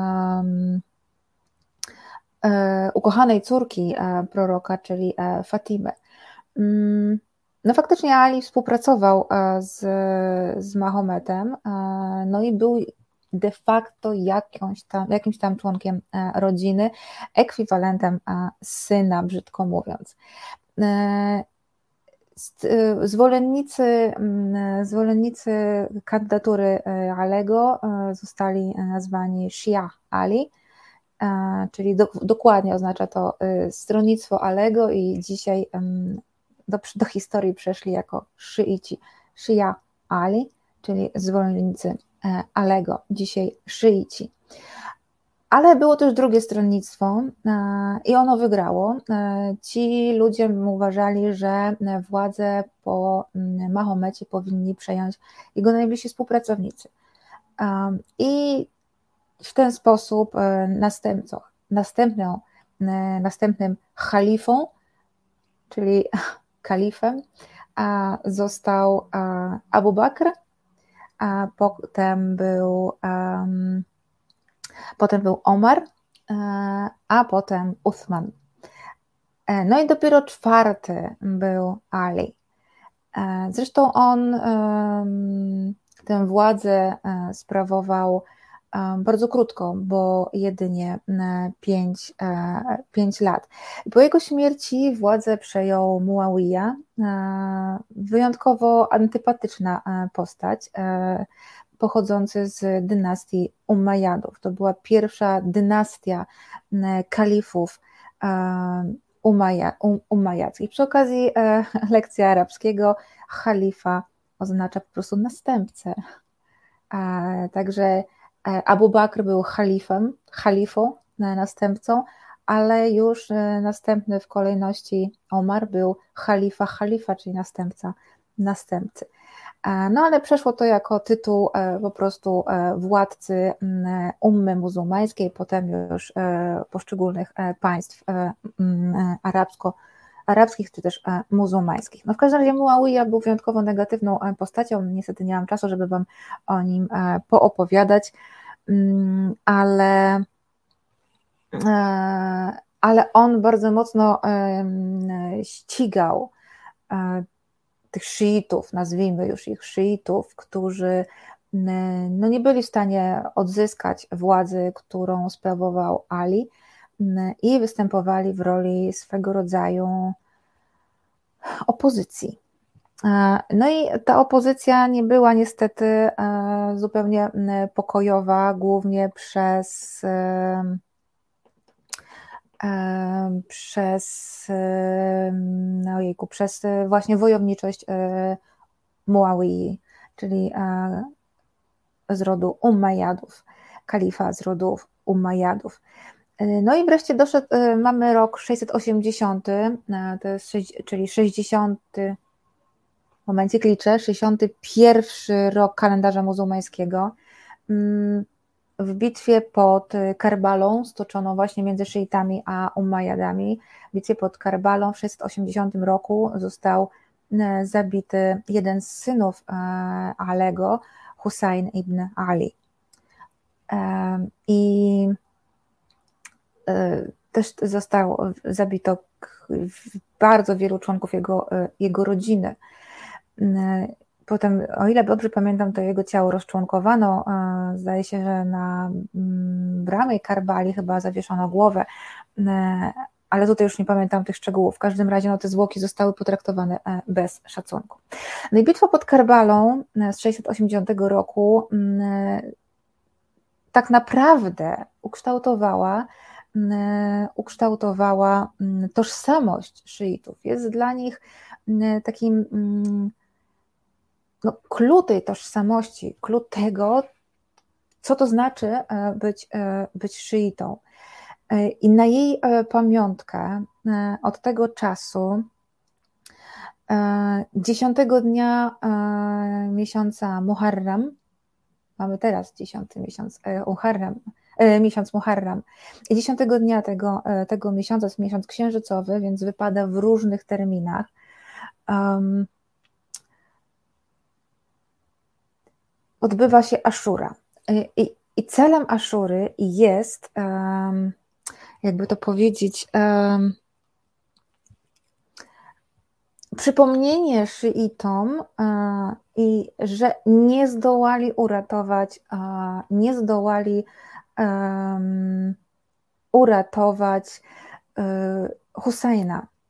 Mm, to święto odbywa się właściwie w każdym miejscu, gdzie są, e, gdzie są, e, gdzie mieszkają szyici, czy też w diasporach. Oczywiście będzie to mniej tak na zachodzie. E, najbardziej właśnie w, w Iraku. W, w Iranie oczywiście. Jeśli chodzi o Indię, no to właśnie w Lucknow, gdzie żyje największa większa e, taka wspólnota, o, wspólnota szyicka. No i, e, i tak jak powiedziałam, e, Ashura ma przypominać, stale przypominać, że że szyitom nie udało się uratować Husajna, ale też um, przypom- jak gdyby sprawić, że um, odpokutują. O, to jest dobre powiedzenie, że będą próbować odpokutować za, e, za to, że dopuścili do tej śmierci. I teraz Angela, e, poprosiłabym Cię o, e, o zdjęcia. To są zdjęcia sprzed kilku lat, właśnie z Lucknow z, z, w Indiach. O, i teraz tak, jeżeli widzicie takie e, wszędzie czarne, czarne flagi, to, e, to właśnie oznacza, że zaczęła się e, Ashura. To ma, to akurat miałam prosto widok z mojego hostelu, w którym mieszkałam w, w Lucknow. No i dalej, Angela, śmiało tam możesz nam pokazywać. No i teraz tak, zaczyna się od śpiewania tak zwanych Marsii, do tego jeszcze e, wrócę. Także e, tak, Julo, e, przepraszam, ja nie przedstawiłam na początku, przecież dzisiaj realizuje mnie E, Angela. No i tak, e, oj, to, to, to zdjęcie powinno być później, ale ja oczywiście w, w chaosie dawałam e, nie po kolei. No dobra, w każdym razie, o co chodzi? Chodzi o to, że ta pokuta odbywa się w dosyć drastyczny sposób, czyli poprzez biczowanie i poprzez nacinanie skóry nożami. Śmiało, Angela, dawaj, dawaj fotki. Także po prostu co pewien czas tam sobie tam e, przesuwaj. O właśnie, no i tutaj e, widzimy jak to wygląda. Po prostu e, wielka, naprawdę wielka procesja ludzi, którzy biczują się, aby odpokutować za to, że niegdyś dopuścili do śmierci Husajna. Mm, przy czym e, to nie jest tak, że tutaj można sobie zrobić jakąś wielką krzywdę. Czy dla, e, samo takie e, biczowanie jest, jest okaleczaniem, ale no wielkiej krzywdy sobie zrobić nie można. Ten pan, którego widzicie tuż obok mnie, widziałam go na filmikach z kolejnych lat on się pojawia bardzo często. E, był też właśnie wtedy, kiedy ja byłam e, w. E, tak, dzieci jak najbardziej są. Tutaj na zdjęciu nie widać, Angela trochę przykroiła, ale ten chłopiec też trzyma takie straszne narzędzie który, do biczowania. Dlaczego nie można sobie zrobić wielkiej krzywdy? Ponieważ to wygląda strasznie. E, to wygląda strasznie, e, ale czuwają porządkowi. Czuwają porządkowi, którzy, e, będzie takie zdjęcie za, za jakiś czas, którzy po prostu takich, co się za bardzo zapamiętują w tym, w tym biczowaniu czy nacinaniu, po prostu doprowadzają do porządku. Tak? Oni po prostu ich łapią i zapobiegają temu, żeby się tam za bardzo okaleczyli. O tego pana właśnie, e, o ile pamiętam, e, chwycono, bo się już kompletnie e, tak się poddał temu szałowi, bo to łatwo, słuchajcie, łatwo, łatwo się temu niestety poddać. I cały czas też chodzą ludzie, którzy noszą wodę, są co pewien czas rozstawione namioty, rozstawione namioty z wodą. Kobiety też się biczują. Słuchaj, ja nie widziałam, wydaje mi się, że to jest bardzo rzadkie, e, natomiast oczywiście uczestniczą e, w procesji, jak najbardziej są. To są raczej powierzchowne, ale liczne cięcia skóry. Tak, dokładnie. Na przykład będzie, o tutaj jest zdjęcie chłopca było, będzie jeszcze jedno, gdzie dosłownie dotyka się nożem. To wygląda przerażająco, ja wiem. To wygląda przerażająco, ale tym dzieciom E, naprawdę nie dzieje się krzywda. Oczywiście one są przestraszone, one płaczą, niektóre, te młodsze, e, ale niektórzy chłopcy e, po prostu biegają z, z nożami, no i to takie, wiecie, jak to chłopcy mali, z tymi nożami sobie biegają, tam czasami się dotkną głowy, ale już rodzice czuwają, żeby nie zrobili sobie żadnej, żadnej krzywdy. O, właśnie ten chłopiec dotyka się dosłownie e, nożem, ale pamiętam go bardzo dobrze. Mm, on sobie żadnej krzywdy nie zrobił. Ten e, obok e, no, miał rzeczywiście małą ranę, ale no, z głowy rana w ogóle bardzo mocno krwawi, więc cokolwiek się tam natnie, to, to ten, ta krew bryzga. Ja muszę powiedzieć, że wtedy byłam właśnie z Krzyśkiem. Oczywiście, um, oczywiście um, była umowa, że no to trzymamy się razem, a wtedy nie mieliśmy chyba karty telefonicznej wykupionej, żeby się nie zgubić. Ja mówię, o rany, um, o rany, e, już są biczownice, bo tak szliśmy, e, oczywiście się zgubiliśmy, jak to, e, jak to my, bo mieli, miała być, wyjść procesja z takiej dużej imambary, czyli dużego meczetu w Lucknow, no ale jakoś tak nic nie było, więc sobie drepczemy, zapytaliśmy, gdzie to może być, powiedziano nam, że a, tam się zbierają, to poszliśmy, czekamy, czekamy, no i rzeczywiście chodzą w czarnych strojach z tym, tym narzędziem do biczowania, więc poszliśmy za taką grupką małą, no i patrzymy, e, jest e, gigantyczna, gigantyczna ilość e, ludzi. Część ulicy, mm, którą miała ta procesja iść, bo oni się biczują idąc w procesji, co pewien czas zatrzymują, żeby się biczować, potem dalej idą, śpiewając te marsje, do których zaraz później jeszcze przejdę. E, no i oczywiście z Krzyśkiem mieliśmy mm, umowę, że się trzymamy razem, żeby się nie zgubić. I do i lecę. I tylko Krzysiek potem się śmiał, że ta moja niebieska chusta tylko powiewała i jakoś tam Krzysiek próbował mnie e, łapać. Ja się trochę bałam, że mnie wyrzucą z tego, z tego, z tej procesji, e, ale w ogóle nie, absolutnie. Jeszcze mi, jeszcze mnie porządkowi tak, tak robili e, przejście, żeby mogła się dostać, robić jak najlepsze e, zdjęcie.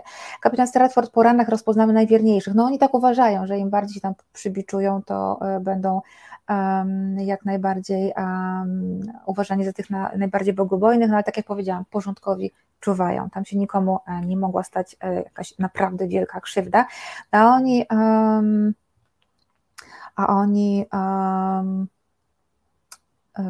nie wiem, co chciałam powiedzieć, bo zobaczyłam e, komentarz Jula, e, w sumie przyjemne święto. Slayera bym posłuchał teraz. Raining Blood przykładowo. Nie znam, przepraszam. Wstyd. E, no w każdym razie robili mi, robili mi miejsca, nikt nie miał do mnie żadnych pretensji. Natomiast jak raz taki szczegół masakryczny jak raz po prostu taka, taka, taka fontanna krwi na mnie bryznęła, no to ja się odsunęłam odruchowo i jak ktoś mnie tam złapał za ramiona, że nie, nie bój się, nie bój się, spokojnie, nic nie stanie, ja tłumaczę, że nie, ja się nie boję, tylko po prostu odruch, no. Więc tam szalałam w tym, w tym tłumie z, z aparatem, no bo musiałam zrobić um, Krzysiek, o Boże, Krzysiek ogląda. Julo, ustalmy, to Krzysiek ma skłonności do gubienia się. No. No. Ale kocham Krzyśka, to mój brat, naprawdę. Ja może, żebyśmy znowu pojechali e, gdzieś e, razem, najlepiej właśnie do, e, do Indii. Tylko on potem robi przestrogi, mówi przestrogi jak ktoś inny ze mną jedzie, że uważaj na Blankę, bo ona ma tendencję do wyskakiwania z rikszy, jak zobaczy coś ciekawego. Faktycznie tak się stało i to też w tym Lucknow dzień wcześniej e, zobaczyłam jakąś fajną małą procesję, tylko że to już było święto hinduskie, bo to było przygotowania do Durga Pudzi, o czym zaraz powiemy. Ja wyskoczyłam z tej rikszy, biedny Krzysiek potem musiał mnie ścigać i, i szukać. E, I potem ro, chyba rok później pojechałam na inny projekt naukowy na południe Indii mm, z koleżanką. E, ona studiowała tam milistykę. O tym święcie też Wam opowiem. E, ono się odbywa w tym roku, chyba we wrześniu, o ile, o ile pamiętam, sprawdzałam niedawno. Mm, no i wtedy mówiłam tak właśnie, Jagoda powiedziała. E, że ja wiem, wiem, wiem, Krzysiek ostrzegał, że ty masz takie odpały. Hmm. Także o. E, przestrogi są mądrościami udanych wyjazdów. Dzięki. Mam nadzieję, że to już się już od tej jesieni będziemy e, mogli normalnie funkcjonować, bo ja już po prostu ja już usycham z tęsknoty za moimi dziwnymi rejonami.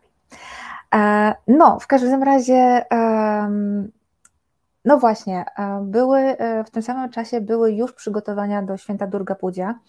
E, ja o nim opowiadałam w październiku zeszłego roku, zaraz po tym, jak Azja Incognita powstała, ale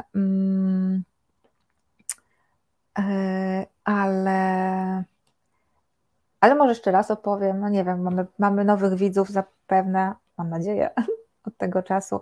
Zobaczymy. W każdym razie to było święto typu hinduskie, e, obchodzone głównie w Bengalu Zachodnim, ale, e, ale e, no też w innych rejonach Indii. No i na trasie tego, tej procesji Tazija, to są te misteria odprawiane właśnie w trakcie Aszury, chwilą się trochę przestraszyłam, bo zobaczyłam małą procesję hinduskie, hinduska procesja. Trochę się przestraszyłam, bo e, no różnie to bywa. Tutaj kompletny szał, bo słuchajcie, to naprawdę się udziela, to jest jakiś trans, wpada się w jakiś trans, dlatego są ci porządkowi potrzebni. E, I wszystko się może zdarzyć, jak się widzi e, bożka z ośmioma rękami, tak?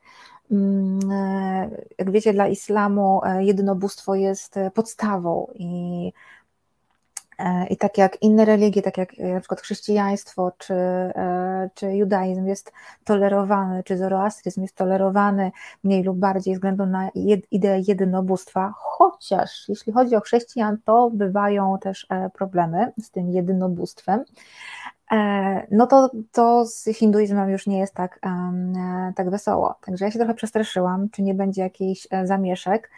E, policja wprawdzie była, e, bo e, pas dla ulicy, dla tej procesji był wydzielony i policja i konna i piesza, piesza czuwała, ale no to są Indie, wszystko jest możliwe i mogło być jeszcze gorzej po interwencji policji. Ale słuchajcie, nie. Hindusi głośniej pokrzyczeli swoje mantry i śloki.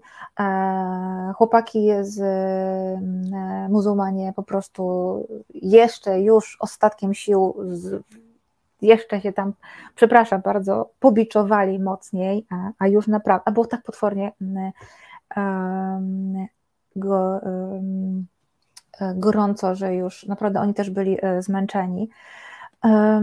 I nic się nie stało, po prostu potem poszli sobie każdy w swoją stronę. Piotrek pisze, monoteizm w obecnym chrześcijaństwie to mocno umowny jest. No właśnie, widzę trójca, właśnie o tę trójcę czepiają się, czepiają się niektórzy teologowie muzułmańscy. Mówią, że co to jest za jeden, jeden Bóg, skoro jest ich trójka, tak? Duch Święty, Jezus, Syn, nie Bóg, Syn i Duch Święty. Um, także no bywa to, że podważany jest ten, e, jak komuś było zawsze wygodniej, to ten e, monoteizm chrześcijański był um, był e, podważany. Kapitan Stratford bicze i broń biała, którą się okładają, powinna być nabywana chwilę przed biczowaniem u lokalnego kapłana. Nie znają się na, na biznesie. No właśnie. Chyba nie. Dobra, muszę zajrzeć do tych moich notatek, co ja tam jeszcze miałam Wam powiedzieć, bo wiecie, jak to u mnie jest. Y, tysiąc, e, tysiąc e, dygresji, a potem, e, potem zapominam wątku głównego. No więc tak, Tazija to są wszystkie te, te misteria. W Lucknow ta procesja wyrus, wyrusza z Bara i na ty, z tyłów Bara i Mambary, czyli Wielkiej Mambary, wielkiego, wielkiego meczetu. Przechodzi bardzo długą e, trasę, co w tym upale. E, ja byłam wtedy. Ach, w październiku, przecież moją rodzinę leciałam. 16 października lecieliśmy, to było coś koło 23 czy 4, już aż tak dobrze. Nie pamiętam, ale jakoś tak. Było potwornie gorąco, 40 stopni, więc wszyscy byli totalnie e, zmęczeni. E, nad całą procesją powiewa tak zwany alam, czyli sztandar armii Husseina. No a wszyscy śpiewają Marsije, czyli, czyli takie poematy dosłownie, które opiewają wydarzenia właśnie spod E, spod e, Kerbali. Krzysiek nas ogląda, więc powiem, Krzysiek, musimy do tego projektu wrócić. A propos Marsji. E, I powiedziałam to publicznie, więc musimy już teraz to zrobić. No i co tam jeszcze mogłabym Wam o tym powiedzieć? Aha, myśmy, dobra, moje notatki, moje notatki, moje notatki. Aha, no dobra. I to właściwie Tyle, jeśli chodzi o samą Aszurę. Ona dzisiaj się kończy. Mm, dwa dni trwa, e, trwa to święto. Myśmy od razu z Krzysztofem e, po tym, e, po tym święcie wracaliśmy do, do Delhi, musieliśmy wrócić do Delhi po kilkudniowym pobycie w Lucknow, bo swoją drogą Lucknow niesamowite miejsce i strasznie smutne, bo widać jak strasznie ta pozostałość muzułmańska mm, jest głównie w architekturze, niszczeje są, to byłyby przepiękne, przepiękne budynki, gdyby zostały odrestaurowane. A jedzenie i napoje też tutaj dostępne za darmo. Wtedy woda jest dostępna jak najbardziej. E, woda jest dostępna. E, jeśli chodzi o jedzenie, to, był, to jest dla mnie najgorsze miejsce e, Indii, bo strasznie mięsna kuchnia, okropnie. Więc ja tam naprawdę miałam problem, żeby wybrać sobie coś coś e, do jedzenia. Natomiast jeśli chodzi o aszurę, to napoje, to nawet ja chyba pamiętam, to tak, ja dostałam wodę za darmo. E, chociaż no, no miałam swoją, ale ja się zagotowała.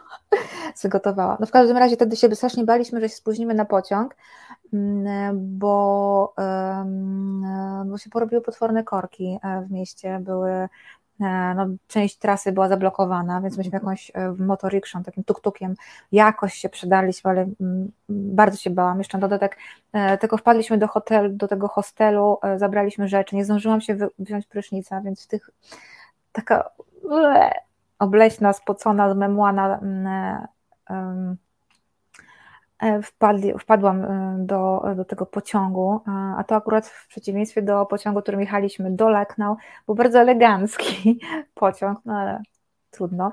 No i um, no i słuchajcie, e, i tylko tak siedziałam i patyczkiem, patyczkiem wygrzebywałam zaschłą krew z, z aparatu. Taki miałam pracę w pociągu. Kilka godzin się jedzie, więc, więc miałam, miałam czas, bo naprawdę ta krew no, była wszędzie, na ubraniu moim, szal potem, potem wyprałam. A na Filipinach się krzyżują, w Tajlandii przebijają sobie policzki, w Indiach świętują, jedząc kał albo ciała zmarłych, we Włoszech też krwawo biczują, zaczynam doceniać polskie święta. Dobra, z tym jedzeniem kału to tak, nie, nie, nie, czy jedzeniem zmarłych to tak nie szalejmy, e, ale to może kiedyś e, zrobimy mm, e, odcinek o tym poświęcony. No tak, polskie, polskie święta wydają się takie nieco nudne, nie sądzicie? E, ja coś jeszcze miałam Wam e, powiedzieć. Znaczy, ja w ogóle kocham święta w Indiach. Kocham. Naprawdę e, uwielbiam jeździć do Indii w, okresie, w okresach świątecznych, niezależnie od tego, czy muzułmańskich, czy, czy, czy hinduskich. Byłam już na wielu. Tak naprawdę teraz celuję jeszcze w jedno święto na południu. Mam nadzieję, że się może w zimie uda. Też Wam o tym e, oczywiście e, opowiem, no ale wszystko jest, e, jak wiecie, kwestie pandemii i finansów, także, także, także zobaczymy.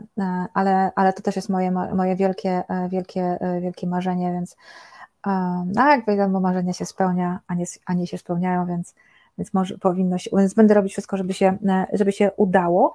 Mm, no i co jeszcze? Ashura. To chyba jedno z najbardziej emocjonalnych takich e, świąt, jakie przeżyłam właśnie w, w Indiach.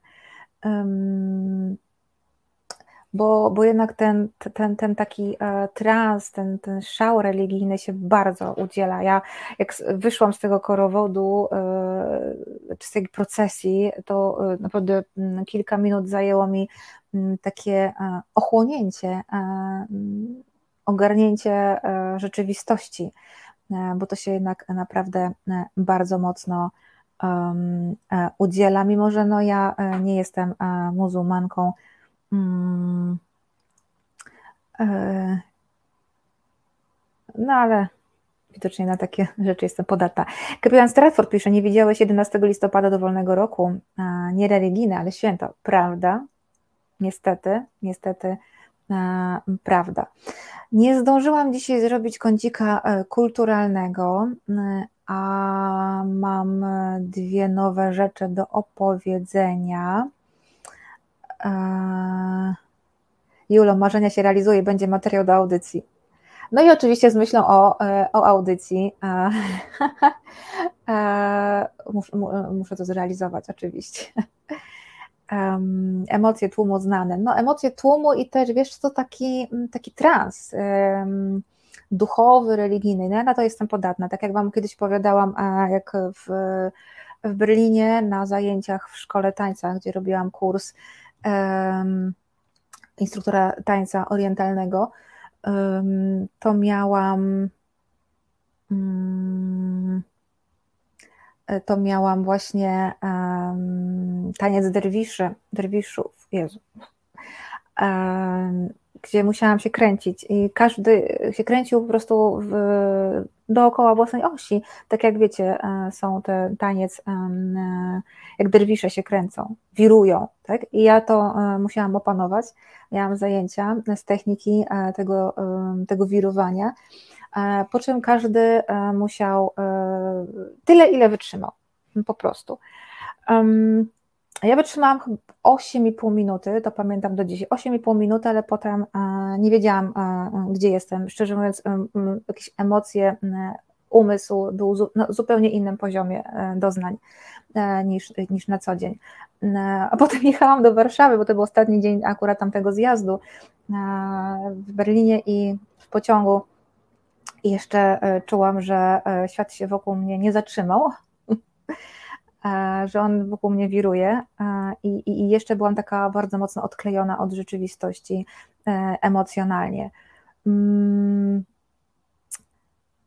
także, mm, także, także to jest, to, to, to nie tylko chodziło właśnie o emocje tłumu, Planko, ależ to, ależ to właśnie było o kulturze. Okej. Okay. Rozumiem. E, trzy obroty i żygam, kapitan Stratford. No, mnie się udało przez 8,5 minuty, więc, e, więc to uważałam naprawdę za gruby sukces. Byłam e, chyba jedną z dwóch czy trzech e, osób, które e, tyle e, wytrzymały. Do dzisiaj się podziwiam, bo chyba już teraz bym tak nie mogła. Kapitan Stratford, Wojtek Polak pisze, widziałem, ale tam to nie wina świętujących, była tylko kostki brukowej, która leżała i prowokowała oraz powszechnej na prawicy chęci do czytania książek. Exactly, jakby to powiedział Hindus. E, słuchajcie, mm, tak, więc kącika kulturalnego dzisiaj azjatycki błędnik, pani redaktor. Ha, Zdzisław. Zdzisław rozszyfrował. Oczywiście. Bilkul. A, dobra, e, kącik kulturalny zostaje e, oficjalnie przeniesiony na, mm, na przyszły tydzień. Mam nową książkę e, japońskiej autorki, e, autora i, e, i film na Netflixie indyjski. Pewnie nic nowego nie zdążę obejrzeć, bo tkwię w Sand, Sandmanie, więc, więc pewnie do następnego odcinka nic nowego azjatyckiego nie obejrzę. E, a teraz, e, teraz zapraszam Was, więc tak, widzimy się, mam nadzieję, za tydzień. Mm, strasznie Was teraz zagadałam. Widzimy się za tydzień w Azja Incognita, a teraz e, zapraszam na nowy program w Resecie Obywatelskim Psychotropy. Sama jestem bardzo, bardzo ciekawa no, co tam, e, co tam się będzie, będzie e, działo. E, także bardzo Wam dziękuję w imieniu swoim i w imieniu Angeli, która dzisiaj nas tutaj realizowała. Dzięki niej przeszliśmy bezboleśnie przez tę audycję. Odsłuchajcie, jeśli się wyłączyliście później, na początku dr Nikola Lewi e, z Polskiej Akademii e, Nauk e, o Korei Północnej, o kulturze Korei Północnej, a my widzimy się za, za tydzień. Także miłego wieczora z Resetem Obywatelskim oczywiście.